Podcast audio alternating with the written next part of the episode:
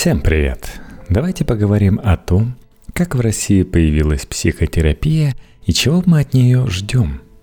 Психологические факультеты в России растут как грибы. При этом представление о работе психоаналитика многие составляют по американским фильмам. Клиенты лежат на бархатных кушетках и рассказывают врачевателю душ о своей матери – Никто толком не понимает, в чем разница между психологией и психотерапией, да и есть ли она вообще. Этому занятию необходимо посвятить многие годы в университете, долго и усердно стажироваться, или каждый из нас при желании может открыть кабинет и обзавестись практикой. Большинство людей не догадывается, что научная психология изучает память, восприятие, внимание, мышление – и многое-многое другое. Текст Елены Леонтьевой для Knife Media. Психология стала самостоятельной наукой в тот момент, когда немецкий физиолог Вильгельм Вунд открыл экспериментальную лабораторию в Лейпциге в 1879 году. Он сосредоточился на исследованиях сознания, его содержания и состояний. Главный метод психологии того времени Интроспекция – взгляд внутрь себя. Испытуемые в его лаборатории учились очень подробно описывать свои ощущения. Светило русской науки Владимир Бехтерев, по легенде, он был убит Сталином за диагноз паранойя. Долго работал и учился в европейских психиатрических клиниках. Посещал он за границей и семинары Вунта. Вернувшись в Россию – Бехтерев открыл лабораторию экспериментальной психологии в Казани, где, помимо прочего, изучал гипноз и самовнушение. Новая наука возникла на стыке психиатрии, неврологии, физиологии и других дисциплин.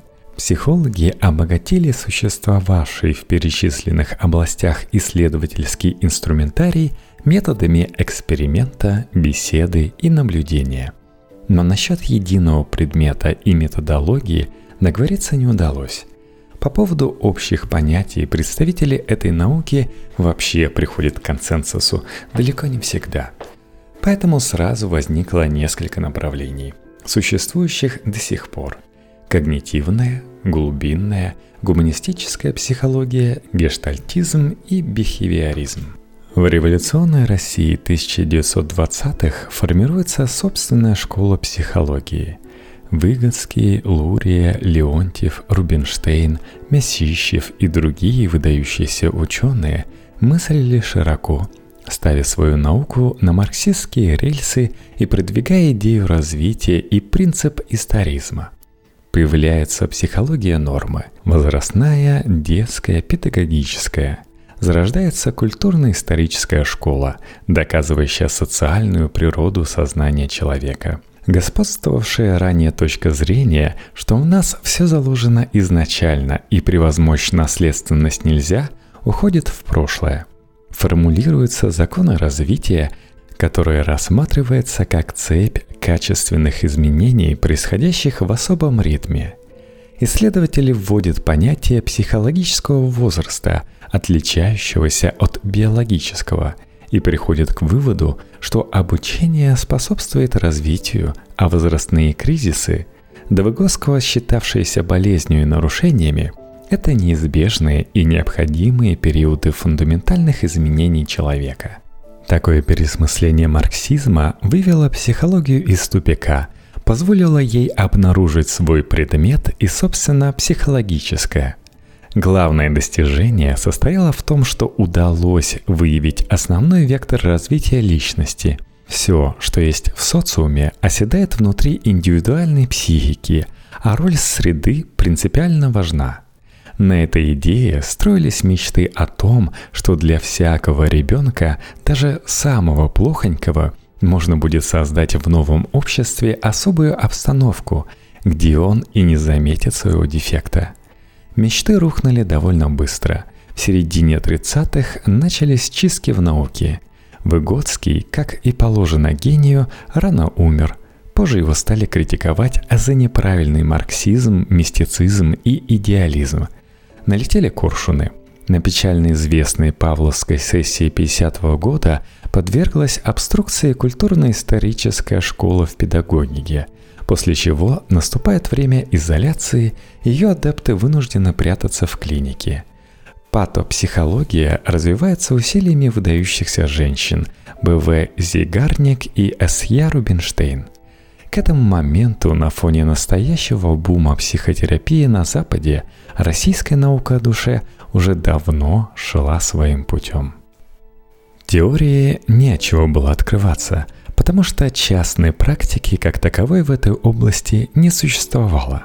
В СССР развивалась социальная и судебная психология, откуда к нам и пришло понятие аффекта – качестве основных в психологической науке постулировались следующие принципы. Диалектика – материалистический детерминизм. Любое психическое явление обусловлено процессами, протекающими в материальном мире. Единство личности, сознания и деятельности. Сознание личностно и деятельно. Личность сознательно и деятельно. Деятельность сознательно и личностно. Принцип отражения. Все психические явления – результаты непосредственного и опосредованного психического отражения, содержание которого определяется объективным миром. Принцип развития – постепенное и скачкообразное усложнение психики как в процессуальном, так и в содержательном аспекте. Иерархичность все психические явления рассматриваются как ступени, включенные в иерархию, где нижние ярусы подчинены высшим и управляются ими, а высшие включают в себя низшие в измененном виде, опираются на них, но к ним не сводятся. Личностный подход – индивидуальный подход к человеку как к личности и пониманию ее как отражающей системы, определяющей все другие психические явления – Единство теории, эксперимента и практики. Эксперимент, опираясь на теорию, проверяет и уточняет последнюю, и вместе с ней подтверждается практикой, как высшим критерием истины. На Западе разрыва между теоретической и прикладной психологией не случилось. Практикующие аналитики могли возглавлять академические факультеты, лаборатории и крупные исследования. В СССР частной практики не было – но существовали экспериментальные лаборатории. Патопсихология не лечит шизофрению, зато может ее доказать через научный опыт. Ставились разные задачи. В одном случае лечить, в другом исследовать механизмы психики объективными методами. Сложилась традиция автономного обучения.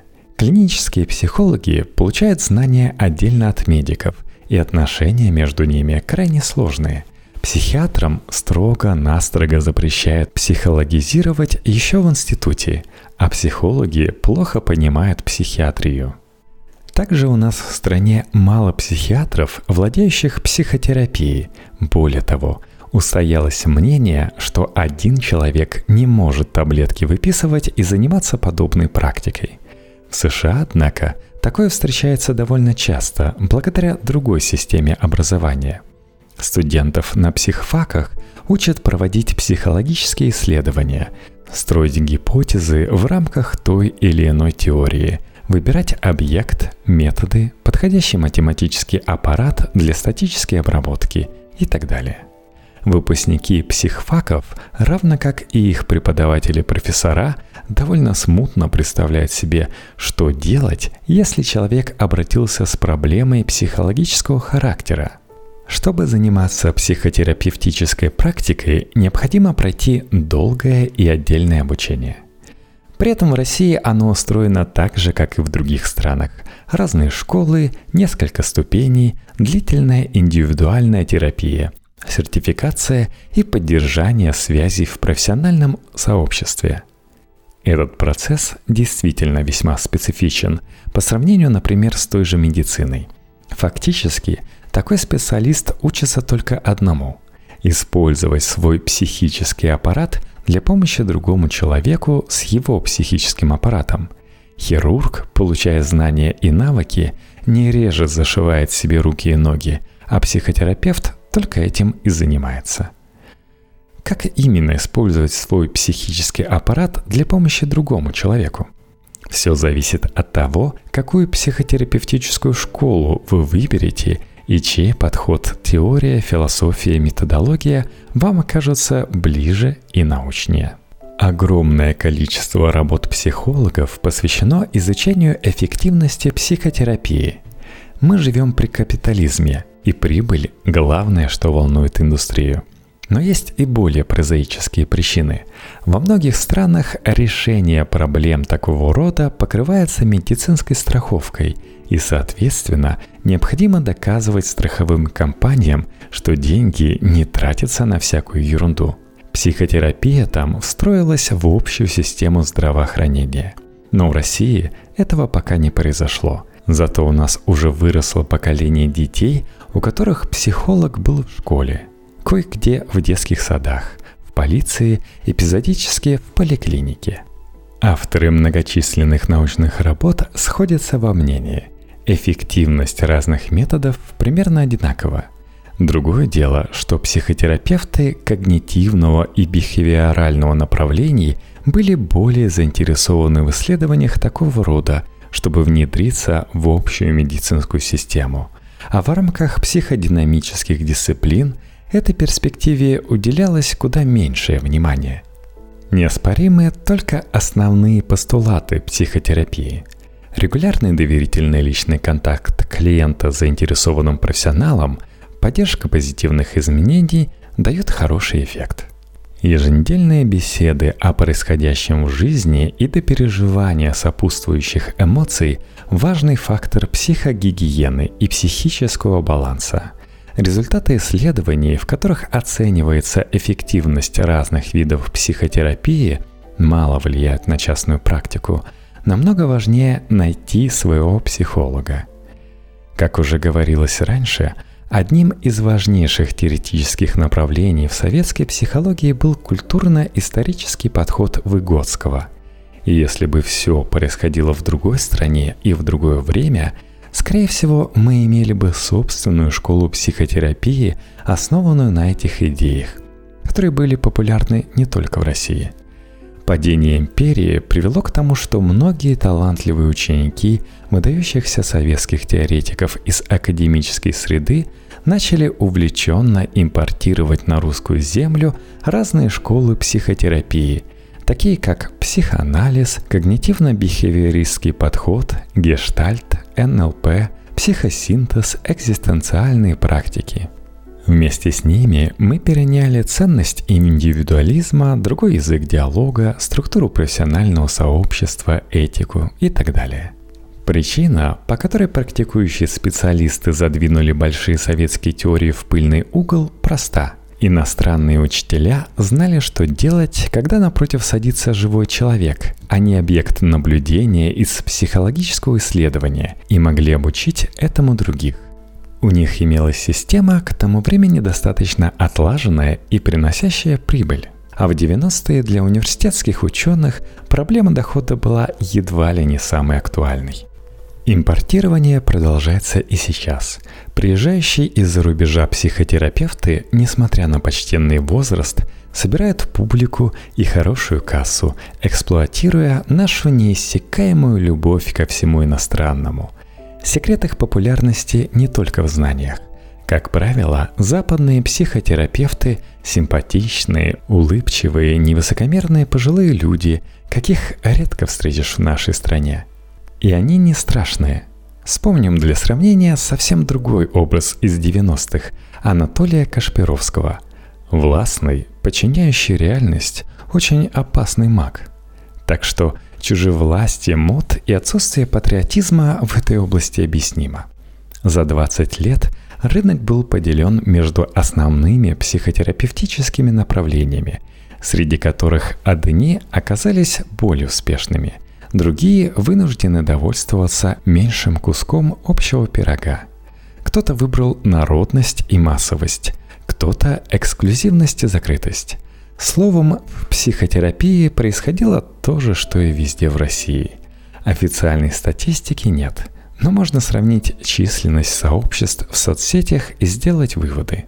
Например, легко посчитать более 600 участников групп ВКонтакте и Фейсбука со словом «гештальт», 250 тысяч расстановки по Хеллингеру, 150 тысяч арт-терапии, 20 тысяч психоаналитики, чуть поменьше экзистенциальной психотерапии и еще меньше когнитивной психотерапии. Не исключаю, что когда-нибудь появится чисто русская школа психотерапии, но пока говорить об этом слишком рано. Вместе с заимствованием психотерапевтических технологий начался импорт философских идей. Именно в кабинетах мозгоправов каждый может выйти за рамки навязываемых семьей и социальным кластером норм и в условиях неопределенности, свойственной той или иной эпохе, выработать свою личную философию и уверовать в нее. Западный индивидуализм здесь противостоит советскому больному коллективизму.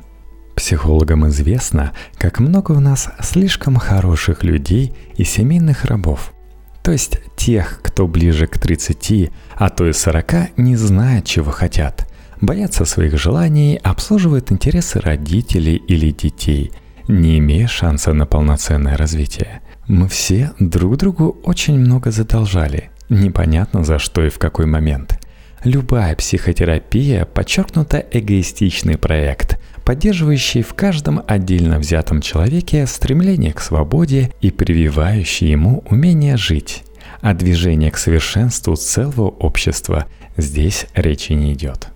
Выгодский утверждал, что нельзя перескочить какой-то этап развития, его все равно предстоит пройти.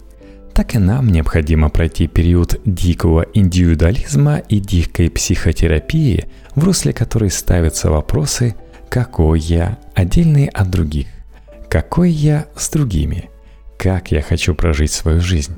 Поэтому у нас так популярна терапия разнообразных зависимых отношений и пассивной агрессии. Мучительная близость, в которой пребывает тысячи российских семей, вызывает много индивидуальных страданий, заставляя людей выбирать одиночество. Рациональный индивидуализм или разумный эгоизм, воспетый Айн Рэнд, еще 70 лет назад оказывается весьма востребован современными клиентами – Эту установку «хочу и буду» активно поддерживают поп-психологи. Люди стараются следовать принципам разумного эгоизма, не забывая о важности эмоциональной жизни, стремятся вступать в здоровые и добрые отношения и хотят понять закономерности развития и причины психологических травм. Они постоянно ищут подходящую форму для своей агрессии – и годами избавляется от иллюзии собственной безобидности. Вместе с тем, работая по программе «Быть лучше, выше, сильнее», мы внезапно осознаем, что наши возможности ограничены и испытываем огромное разочарование.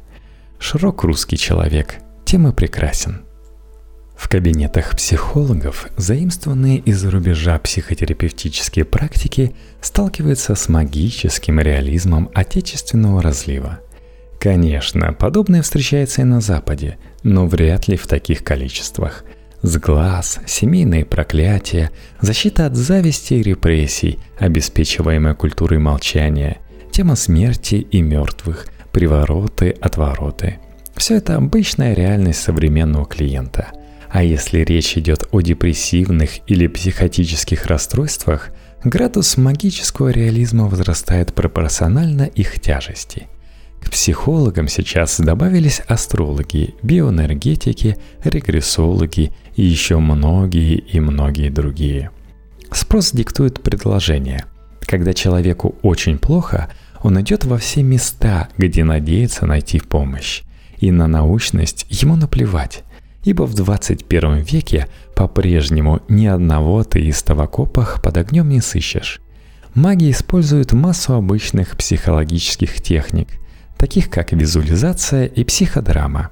Принципиальная разница в том, что у психолога человек – субъект своей жизни, а остальные считают, что он находится во власти внешних сил – приворота, злых духов, лярв и так далее психотерапия и все околопсихологические практики – продукты культурного разнообразия, Поэтому они существуют и будут существовать параллельно, подвергаясь влиянию моды, времени и так далее.